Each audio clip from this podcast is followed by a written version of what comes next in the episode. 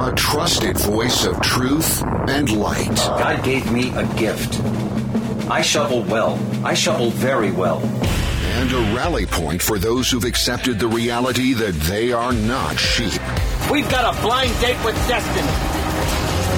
And it looks like she's ordered the lobster. This is the Bryan Hyde Show. Well, hello there, and welcome to the show. Man, I can't believe it. This is this is the final show of 2023. Does that sound ominous? it, it wasn't meant to. It's just, uh, here we go. Yeah, we will have a brand new year ahead of us, and uh, 2024, of course, causing more than a few people, myself included, to kind of sit back and take a breath. Oh boy. Here we go. I, of course, the season finale for 2023. That might be something to behold as well. But uh, we're going to talk a little bit about uh, what happened during 2023 that was notable, as well as a little prognostication of what's to come. Before we go there, first of all, let me thank you for tuning in this program. Look, this is nothing special. I'm not a smart guy. I'm not accomplished. I don't hold multiple degrees and, you know, uh, masters and PhDs in this subject and that subject. I'm a simple guy who wants to know the truth and, more importantly, to speak the truth for those who are looking for it. And I fully acknowledge and accept that's not everybody. Most people would rather have attaboys and they'd like, you know, a check with their name on it or, you know, some kind of major award to, to show them how good they are and how right they are. And this is one of those times, though, this is that curious part of history where if, if you're really committed to truth, you're going to have to get used to being on your own. You're going to have to get used to being in your own company more often than not. The crowd doesn't really want it. Maybe that's why there's such an emphasis on groupthink and you know trying to, to get people to, to fall into line. I mean, it's it's almost Machiavellian. In fact, it is Machiavellian, really, when it when it comes to the political aspect. You know, as we head into an election year, going to see some really crazy stuff. And and the people who tend to step away from the crowd for purposes of, you know, remaining true to their principles, they're going to catch some pretty big heat. Now this is this has been the case for you know as long as I've well been paying really close attention. But wouldn't you think in a society that celebrates all of its legendary freedom so often that exercising that most basic freedom of association wouldn't raise any eyebrows? But if you refuse to get fully vested in the emotion in the uh, emotions of the election cycle soap opera, you will be accused of a lot of things. I believe thinking back to 2016 in particular, I remember by by saying, "Look, I don't know, I don't know that I see a candidate that I could really put my my uh, confidence in a vote, you know, behind." I had people months before the the election telling me, "Well, you've already elected the wrong candidate." So what do you do? What do you do? People get upset when they learn that some of us are no longer willing to run with the herd. Now, I know some people take offense. Well, how dare you compare society to herds? But look, wiser men than me figured this out a long time ago. Scottish author Charles Mackay, remember him? He's the guy who said, Men, it has been said, think in herds. It will be seen that they go mad in herds, while they only recover their senses slowly and one by one. So, as an adult, and I'm talking about myself here, as someone who spent much of his life running with the herd, and, and I'm still in the process of slowly recovering my senses, Mackay's words ring true to me. And I, uh, I got to say, Nancy Reagan was right about what our answer should be when someone offers us something that we don't want or that we don't need. And right now, the the current uh, you know political fervor that's building, it's a fascinating study in groupthink and compulsory consensus and Machiavellian tactics. That's because the appearance of party unity is valued far above any individual commitment to truth or light. I know they have fancy names for it. Pragmatism. It's just pragmatic, reasonable, what people would do. No. It's about fear, at least for most people. We've got to do this or else. Or else what? The next Hitler is going to be elected. Really? We seem very good at, uh, at looking, you know, to fear and crisis and urgency rather than looking to reason and principle. And yet, reason and principle properly applied are the very qualities that keep us from falling prey to those manipulators and those power seekers who like to promote unsound policies and unsound options. So, I'm sorry, I'm on a little bit of a rant, but that's one of the biggest concerns I have for the coming year. Because what we're essentially going to be invited to, in fact, we're going to be, it's going to be insisted, you know, you will RSVP or else you're going to be a bad person. It's more like an extremely well financed high school pep rally. The atmosphere will be saturated with this desperate need to affirm our team's infallibility and, of course, the need to vanquish our designated foes. But unlike the high school equivalent, this contest is primarily just about determining which way the spears or the force of the state will be pointed when it's over. I just I, I try to understand that. Why, why do people get so hostile? Why do they feel like, well, it all depends on this? I know we've been conditioned to believe, and the news is reported as if politics is all that matters. But I'd ask you to think about this. When you encounter someone for whom political power is the ultimate dynamic that they feel should drive every human interaction, what kind of people do you run into? Now, if the word Karen popped into your mind, that's exactly what I'm getting at. Or it could be someone who's, you know, upset because, well, you misgendered me. And, you know, again, it comes down to political power. Who has the political power in this interaction? As opposed to why are we not treating each other with, you know, consideration, say, like the golden rule would, would advise? Treat others the way you would want to be treated. See, the problem is when enough people get hyper fixated on the personality of their party's nominees, it turns into a kind of a cult like attachment to agendas where there isn't that much concern for moral truth, if any. So the fears about, well, this candidate or that candidate's the next Hitler, I mean, it's, it's hysterical. And oftentimes you'll find people accusing others of exactly what they're doing, but can we just acknowledge human nature just for a moment? And recognize ambitious, wicked people have always sought to obtain power for the purpose of dominating their fellow citizens. But historically, what brings those kinds of people to power are the kind of people who unquestionably give their allegiance to scheming power seekers who lack virtue. So, what does that mean for you and me? Notice I'm not telling you who to vote for, I'm not even telling you don't even vote. I'm just saying you should not allow yourself to be seduced by the siren song of a promised solution to every fear or want you could possibly have that sense of safety in numbers and that detachment from moral authority in collective action can open the door to acceptance of policies or actions from which a principled individual would actually recoil in horror. I like how my friend Connor Boyack, the uh, president of Libertas Institute, puts it. Most people are really good at rejecting evil in hindsight. He says, We revile the despots of world history and we recognize their tyranny quite readily, but few are able to apply such scrutiny in the present, and thereby tolerate or support the very violations they claim to detest. I think Nietzsche actually warned about this with, you know, if you stare too long into the abyss, it stares back into you. You can become the monster that you're trying to fight. So, at the risk of running afoul of, of those who are already emotionally invested in the election year next year, I just want to affirm that I'm not trying to do this because, look, I'm so above that. I'm so aloof and so much better that I don't have to worry about the mundane things that you get caught up in. I'm speaking as your friend. I'm encouraging you to resist the urge to run with the herd and instead have as much moral clarity on your principles as possible. I'm not your enemy. I am your friend, your truest friend, who is willing to speak to you unpleasant truths and, and risk angering you or upsetting you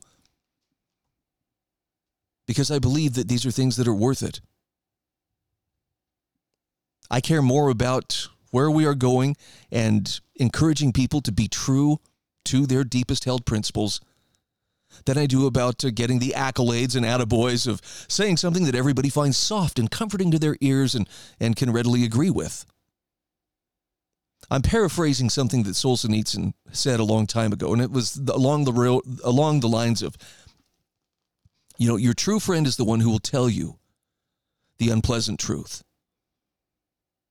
And of course, you you'll know that you're being treated like an enemy by the powers that be, as well as many of the people who are true believers. And well, this power has to has to prevail. All I'm asking you to do is please don't run with the herd, or don't feel the need to to give up that that uh, last you know inch of moral high ground that you hold in order to be comfortable, because the herd isn't looking at you as someone who's apart from them. All right, I'll step off the soapbox here. I think I, I think I've made my point. By the way, thanks to my sponsors, lifesavingfood.com, tmcpnation.com, Iron Sight Brewing Company, that's ironsightbc.com, and quiltandsew.com. We'll be back in just a few moments. This is the Bryan Hyde Show.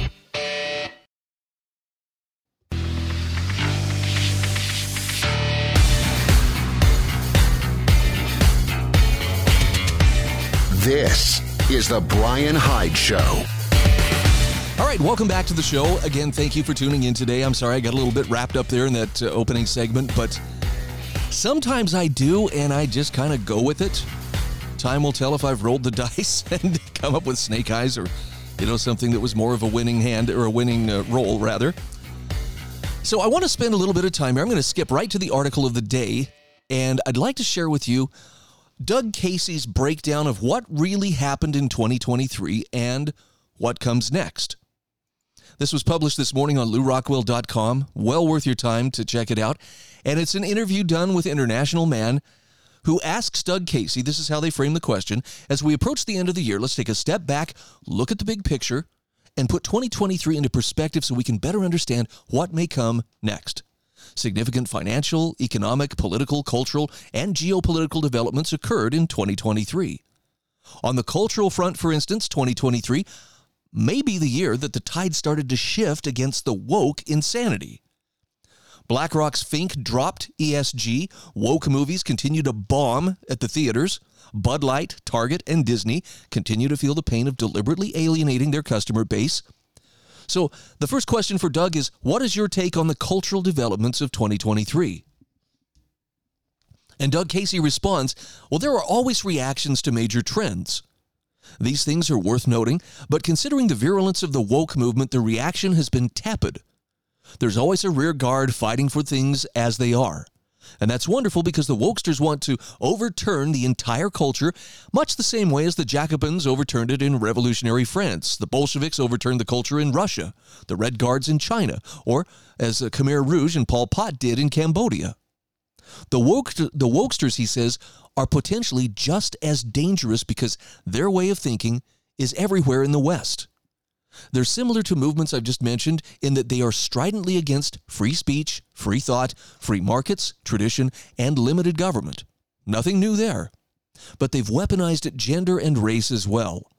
They're virulent, humorless, and puritanical. They see themselves as the wave of the future, but they've only repackaged the notions of Marx, Lenin, Stalin, and Hitler. Now, he says, My view is that the wokesters hate humanity and hate themselves. They're dishonest, arrogant, and entitled. Look at the current scandal involving the diversity hire presidents at Harvard, Penn, and MIT. They're shameful embarrassments. He says the fact that their board of trustees installed these fools shows how deep the rot goes. The woke have ingrained psychological and spiritual aberrations. They don't just control academia, finance, entertainment, and the media. They also dominate the state's apparatus, which means basically they have the law on their side. Perhaps ESG is being de emphasized by BlackRock, the new vampire squid, but that's only because they fear losing money more than they value their beliefs. The more pernicious DEI remains a major cultural trend. Where will it end? Well, he says wokeism is more than a passing fad. There's a good chance it will end with a violent confrontation between people who have culturally conservative views and those who want to destroy Western civilization and upset the nature of society as we know it. That's pretty concise. And this is this is why I really like to see what Doug Casey is saying about certain events. It doesn't mean you have to agree with it all. I'm just saying he's been really good at adding things up and two plus two equals four. I think he's good at connecting the dots here. Okay, next question. International Man says 2023 was a year of major geopolitical developments. It became evident to even the mainstream media that the war in Ukraine was not going well for NATO. There was the Hamas attack and the Israeli invasion of Gaza. Azerbaijan defeated Armenia to reclaim a long disputed territory. Saudi Arabia welcomed Syria back into the Arab League and ended the war in Yemen. Restored diplomatic ties, or diplomatic relations rather, with Iran, joined the BRICS countries, and expanded its economic ties with China. Now, these are just a few of the most prominent geopolitical events of 2023. What do you make of the geopolitical situation and where things are heading? Doug Casey answers The end of U.S. hegemony over the world in all areas is becoming obvious. The world resents being bullied and controlled by Washington, D.C. He says they realize the U.S. government is bankrupt and is living entirely on printed money. Its military is bloated and more expensive than the U.S. can afford. While it's bloated, it's also being gutted, unable to recruit new soldiers and sailors. It's easy to see why that's the case. They see pointless wars fomented everywhere. The type of people who traditionally join the military are disgusted by the woke memes circulating through the services. White males who have always been the backbone of the military are appalled at being actively discriminated against. So, U.S. hegemony is ending financially, economically, and militarily. Now, Doug says it's obvious when you see that Biden and Harris, two utterly incompetent, ineffectual fools, are the nominal heads of the government. Not to mention all the degraded and psychologically damaged people in the cabinet. Of course, nobody has any respect for the U.S. anymore. The U.S. hegemony of the last hundred years is on its way out. And as that old order changes, there are going to be upsets. The U.S. will leave a vacuum that will be filled by other forces. In fact, he says the U.S. is the biggest danger to the world today. It's not providing order by sticking its nose into everyone else's business everywhere, it's promoting chaos. Its 800 plus bases around the world are provocations. The carrier groups that it has wandering around are sitting ducks with today's technology. Doug says the U.S. is the main source of risk in the world, not safety. He says U.S. military spending is really just corporate welfare for the five big defense corporations which build weapons suited for fighting the last war or maybe the war before the last war. For instance, a missile frigate or destroyer guarding a carrier may carry 100 vertically launched anti aircraft missiles at $2 million each. Each missile might succeed in shooting down a $10,000 drone, but what happens when the enemy launches 200 drones at once? The chances are the U.S. loses a $2 billion destroyer, if not a carrier. And he says the U.S. government is finding out they're not only disliked, but disrespected by countries and people all over the world. They're increasingly viewed as a paper tiger or the Wizard of Oz. When they lose the fear factor, he says, it's game over. The next question is In 2023, the U.S. continued the trend of more political polarization. International Man asks Doug Casey, what were the most consequential events on the U.S. political front. And what do you think comes next? Now, Doug says, let me reemphasize that the Jacobins who control Washington, D.C., had the same psychological makeup as past revolutionaries that I've mentioned. These people are incapable of changing their minds or reforming. I think they'll do absolutely anything they can to retain power. Meanwhile, traditional Americans in red states see that Trump is being railroaded with lawfare to derail his campaign. They're angrier than ever, justifiably. The red people and the blue people really hate each other at this point. They can't talk to each other. The country's been completely demoralized as traditional values have been washed away. It's now very unstable. The coming election, should we actually have one, will not just be a political, but a cultural contest. Culture wars are especially dangerous in the midst of a financial collapse and an economic collapse.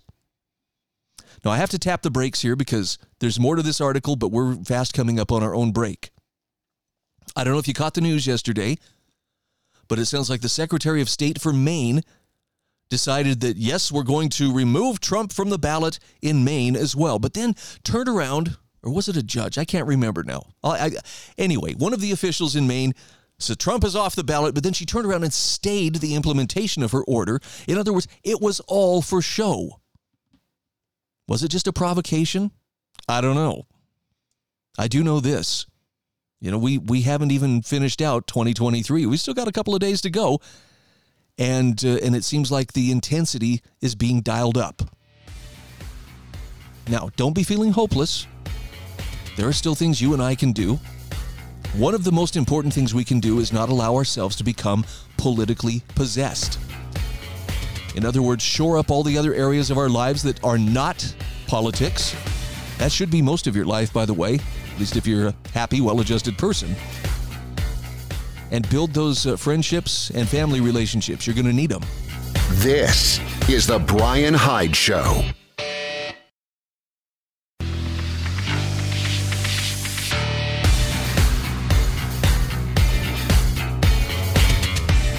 This is The Bryan Hyde Show. All right, welcome back to the show. Again, a quick shout out here to uh, my sponsors, including Iron Sight Brewing Company. This is my friend John Harvey. He uh, he just kicked this off uh, within the last few weeks, and I got to tell you, I think he's got a heck of a company here. We're talking incredible gourmet coffee from the roaster to your coffee cup in 72 hours. It's a subscription service, and if you're not a coffee drinker, that's okay. He's got some pretty cool swag too, as far as cups and and uh, uh, you know things that, that would go along. I mean, I'm sure you drink some tea, drink some hot chocolate, whatever you want. But uh, if you want to check it out, ironsightbc.com is the web address. All right, back to this article here from Doug Casey. Actually, it's International Man interviewing Doug Casey. What really happened in 2023 and what comes next. Doug is asked next about uh, about some monetary matters. International Man says the projected annual interest expense on the federal debt hit $1 trillion. That's the interest on the debt. $1 trillion for the first time in 2023. Americans are still paying for the rampant currency debasement during the COVID hysteria as the price of groceries, insurance, rent, and most other things continued to rise in 2023. It looks like a recession is on the horizon. And so, International Man then asks Doug Casey, What are your thoughts on economic developments in 2023 and your outlook for the months ahead? Doug says, as an amateur student of history, it seems to me that the U.S. has been moving away from the founding principles that made it unique for over 100 years. He says, I'm 77. I've watched it happen firsthand for much of that time. The trend has been accelerating. The country is heading toward a massive crisis because it's lost its philosophical footing. The result is going to be a really serious depression. I call it the Greater Depression. The spread between the haves who live in multi million dollar houses and the have nots who live in tents isn't new. After all, Jesus said, The poor you will always have with you. What's new is that the middle class is being impoverished. What's left of the middle class is deeply in debt student debt, credit card debt, car loan debt, mortgage debt. And if they're lucky enough to have a house with the mortgage debt, they're rent if they're not lucky enough to have a house with mortgage debt rather they're renting. And rents have gone up so rapidly that if the average guy has an unforeseen $500 expense he can't pay it. That augurs poorly for consumption.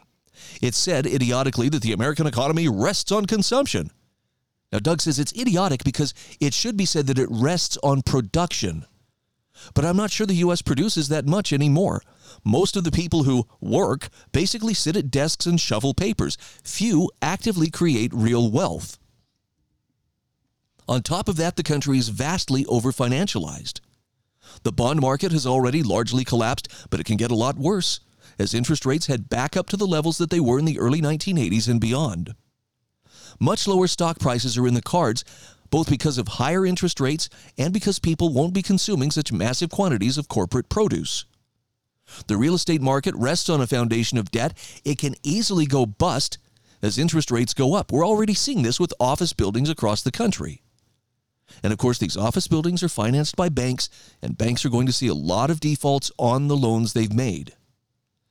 Meanwhile, bank capital invested in bonds has eroded because bond prices fall in proportion to the degree rise in interest rates, which have gone from close to zero to 5 or 6%.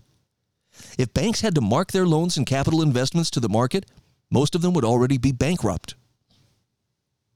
So, can the government paper all these things over by printing more, yet more money? Doug says, I suppose, but at some point very soon, the dollar will lose value very rapidly. It will be treated like a hot potato. They're caught between a rock and a hard place. The next question from International Man. This year we saw the price of gold hit a record high, uranium reached 81.25 per pound, and Bitcoin more than doubled as it entered a new bull market. Meanwhile, the S&P 500 is up around 21% year to date as of writing. So they ask, what are your thoughts on what happened in the financial markets in 2023 and what could come next? Doug Casey answers, well, unfortunately, the U.S. central bank, the Fed, has a gigantic amount of influence over the markets. They can employ quantitative easing, which means printing money, and quantitative tightening, which means decreasing the money and artificially raising interest rates. They have many hundreds of PhD economists on staff, but all these people operate on phony Keynesian theories of the way the world works. The consequences of building an economic system on a foundation of paper money and gigantic amounts of debt are potentially catastrophic. So he says at this point, the economy's on the razor's edge. If they push the print button and hold it down too long, we could go into runaway inflation. Or, to tamp down inflation, they might raise interest rates and contract the money supply, which might set off a 1929 style credit collapse. We're caught between Scylla and Charybdis, Charybdis at this point. And I don't believe it's a question of a soft landing or a hard landing. It's a question of how devastating the crash landing will be. Now, he says, I hope they can wring one more cycle out of all of this because I personally prefer good times to bad times, even if they're artificial good times because you see, he says the bad times are going to be very real. Now, I don't share this with you for the purpose of making you feel like, oh, where's my antidepressant pills? I need something to, to lighten my mood a little bit. I get it. It's a hard truth. It's, it's unpleasant for, for anybody to face. Having said that, don't you feel just a little bit better, though, to, to know that, that that uneasy feeling in your stomach is justified? It's warning you of danger and it's warning you, you know, this is not going to continue indefinitely. Now here's here's the good news, okay? If if we are facing bad times, and I believe that uh, you know the next year could actually be our first real test that we have seen in which all of us really have to to strive to get by. If you see it coming, if you recognize it for what it is, at least you have the, the advantage of being forewarned. The second thing to keep in mind it's a season. It's not going to be our forever destiny, and yes, we will be forever doomed to stagger the earth, clothed in rags and eating rats or sawdust bread or something like that. No. I don't know how hard times can get, given what uh, some of the past historical cycles that I call, you know, that I refer to as fourth turnings per the book by Strauss and Howe. Um, you know, it can be very challenging. The American founding period and the, the uh, revolution, where they separated themselves from Britain, that was a tough time for a lot of people, but they made it through.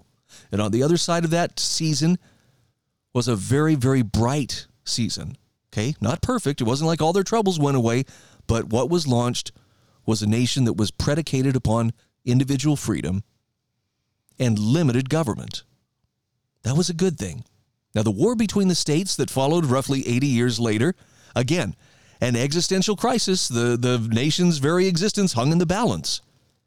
When it was over, one great wrong had been corrected, the slaves had been freed, but unfortunately, everybody else, and I mean everybody, found themselves under a new kind of political slavery under a national government rather than a federal government. Next came the Great Depression and World War II.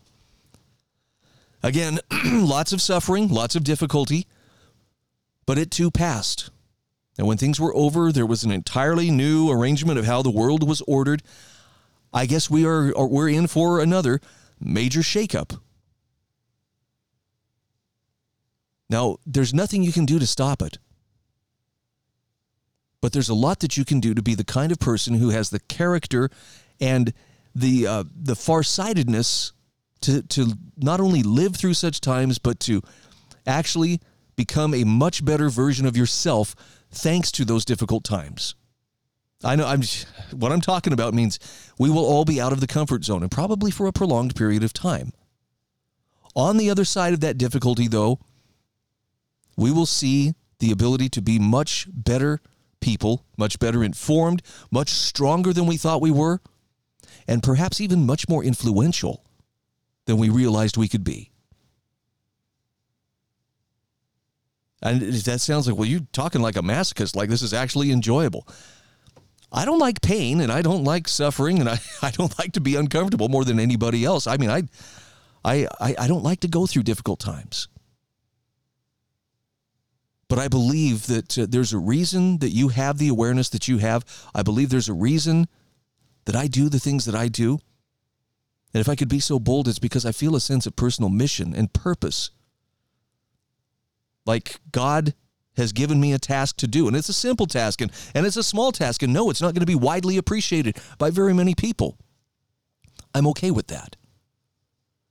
At least, you know, for, for me, I feel like I'm doing what I was born to do. And it's taken me my whole life to tap into that and develop the, the skills and the, the insights and the, the understanding necessary to do that. I'm suggesting that you likewise have a mission and a purpose which you may or may not have uncovered yet. But if you are willing to undergo some discomfort and pain, much like exercise, you might be surprised at the incredibly refined, chiseled, buff kind of person you can be on the other side of it. Of course, I'm saying all this predicated on uh, part of what makes that work is, you know, seeking God's help. This is the Bryan Hyde Show.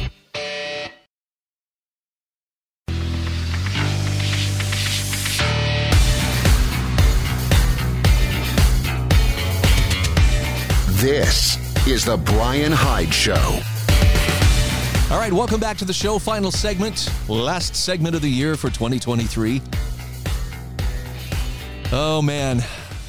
By the way, I don't know if you caught this. I'm, I'm including an article. This is from uh, Debra Heine, writing for AmericanThinker.com. Very curious uh, phrase that's been going around. Have you heard a lot of people talking about the Black Swan event in 2024? Apparently, there was a recent roundtable of journalists sharing their 2024 predictions, and a respected investigative reporter, that's uh, CBS News senior investigative correspondent Catherine Herridge, back on Christmas Eve, said that she feared a national security event with high impact could occur in the next year. But she's concerned that 2024 might be the year of a black swan event. I've heard that phrase a few times. I'm still not sure exactly what it means, but um, the thing that makes this noteworthy that Catherine Herridge was saying this is uh, she's formerly the chief intelligence correspondent for Fox News, known for her objective and accurate reporting. In other words, she's one of the few exceptions who's not just a shill or lapdog, you know, to those in power.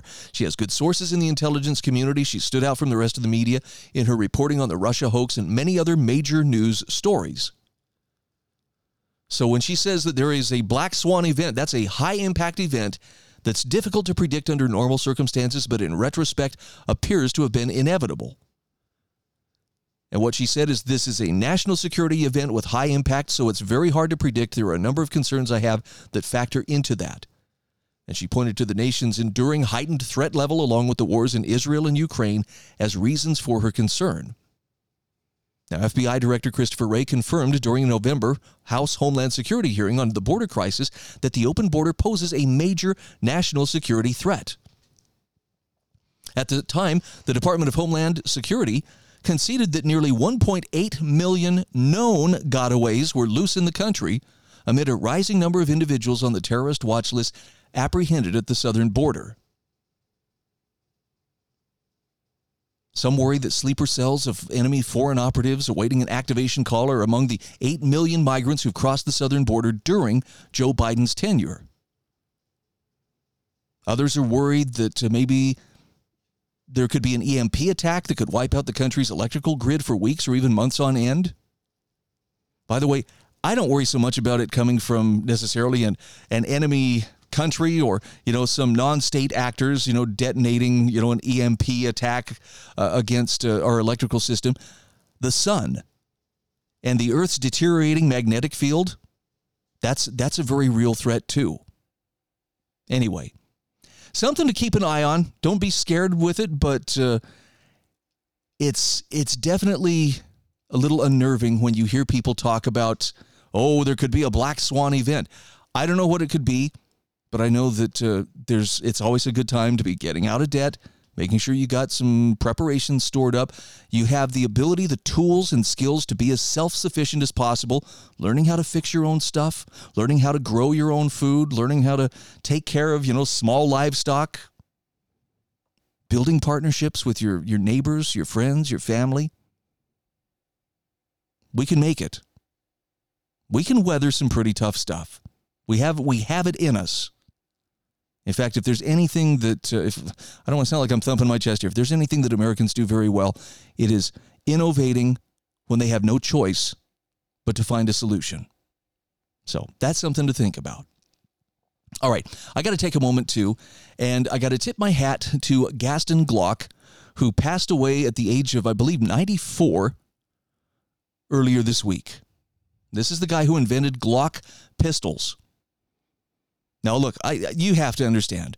As a kid, I loved firearms. I, I, was I was always intrigued with them. You know, my favorite toys were my cap guns, and and if I didn't have a cap gun or something, I could always find a stick or a board that made a suitable you know type of rifle. Wonderful stuff.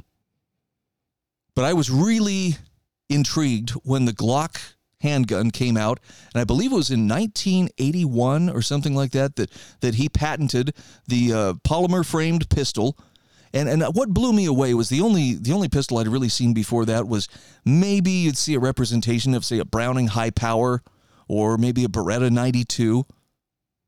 I just remember, wow, you know, this is so fascinating. You know, these these handguns, and then then Glock came on the scene, and suddenly here you have this handgun. It's square. It's not not the prettiest thing, but very very simple, very very reliable, and very very safe. It turns out. Oh, and it held 17 rounds of reassurance, which you know was was a big sell for me. That that kind of made me go, "Oh, wow." Now, I have to confess, I have never owned a Glock.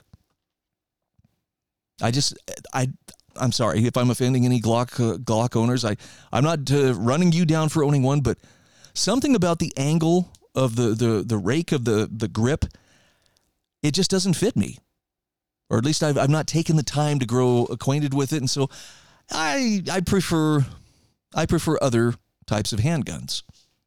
But there is no denying that Glocks are, well, they, they're in a very commanding lead. What was the, the statistic I saw? I think it was something like uh, 60%, no, 70% of American law enforcement and civilian market is held by Glock. That's amazing. Gaston Glock invented a striker fired pistol that uh, was reliable, durable, and and just utterly well, I won't say utterly foolproof, but it was it was it was close to perfection. And of course, a lot of people have capitalized on that. And there are lots of other uh, uh, lots of other indicators out there that you know others have tried to copy. I think uh, was it Smith and Wesson that uh, had to pay a, an infring- copyright infringement uh, lawsuit uh, back in the 90s because their Sigma series of pistols was just a little too close to what you know Glock was doing with the, their uh, uh, trigger safety. But anyway, I, I, just have to give some recognition to Gaston Glock. Nope, sir, I don't own any of your guns, but uh, like John Moses Browning, you have made your mark on the world. And for those who take seriously you know, the responsibility for protecting themselves, it's pretty hard to go wrong with with a Glock. Now, I do have to offer my standard disclaimer here. You know, if, if Santa Claus was was good to you this year and brought you, you know, a firearm for for part of your Christmas, that's great, especially if you're a first time firearm owner. But I would ask you, please take the time to invest in yourself and get quality training, not just the safety training. That's good too. You should have that uh, first and foremost, but get some training in mindset, in firearm manipulation so you know how to clear malfunctions, how to reload under pressure, how to ascertain whether, you know, your firearm is ready for defense or not, and how to think in a life life threatening situation so that you can prevail. It's it's kind of like the fire extinguisher thing. You know, we, we all like to have a fire extinguisher close by. Nobody ever honestly wish, man, I wish something around here would just burst into flames so I could take out the fire extinguisher and use it. Okay, it's the same thing with the personal defense firearm. Nobody in their right mind wishes for an exchange and and, and uh, opportunity to use it for, for a chance to, to put it to use. But if it's needed, like the fire extinguisher, nothing else is going to take its place. And frankly, during rough times, uh, I, I, asked a friend a couple of years ago, "What do you see coming for you know for the next couple of years?" And by the way, he accurate he pretty accurately called it. He said, "I think uh, you know I think this is in 2022." I talked with him. He said, "I think this year's going to be pretty normal." Next year, meaning 2023, he says, "I think things are going to get rougher." But his comment that really shook me because he's again he's a very sober-minded individual, and I think he has good grasp of what's going on. He said, "By the end of 2024." He says, I'm thinking it's possible that everybody you meet is going to be carrying a gun. Now, that doesn't necessarily mean, oh my gosh, we're going to be killing each other in the streets. But it could definitely mean that things will have broken down to the point where you really are responsible for your own safety and for your own well being. And that's that's the kind of responsibility that requires training. If you don't have training, you're going to go into reset mode when the flag goes up and and you're going to be sitting there going, "Oh, this isn't happening. This isn't happening." Or what do I do? You will default to what you know. So make sure that you have some some training, some muscle memory and some mental capacity to think your way through difficult situations so that you have those options. Sorry. I don't I don't mean to end on a dark note. So, you know, sharpen your spears and uh, get ready because here we go. I think we'll also see some really exciting things coming for 2024. Maybe we will uh, maybe we'll find some solutions to problems that uh, that we hadn't considered previously. Again, I would ask you though above all, know who you are, know what you stand for, resist the urge to run with the herd, and especially Know what your principles are and hold to them and be true to them. There's safety in doing this. This is The Bryan Hyde Show.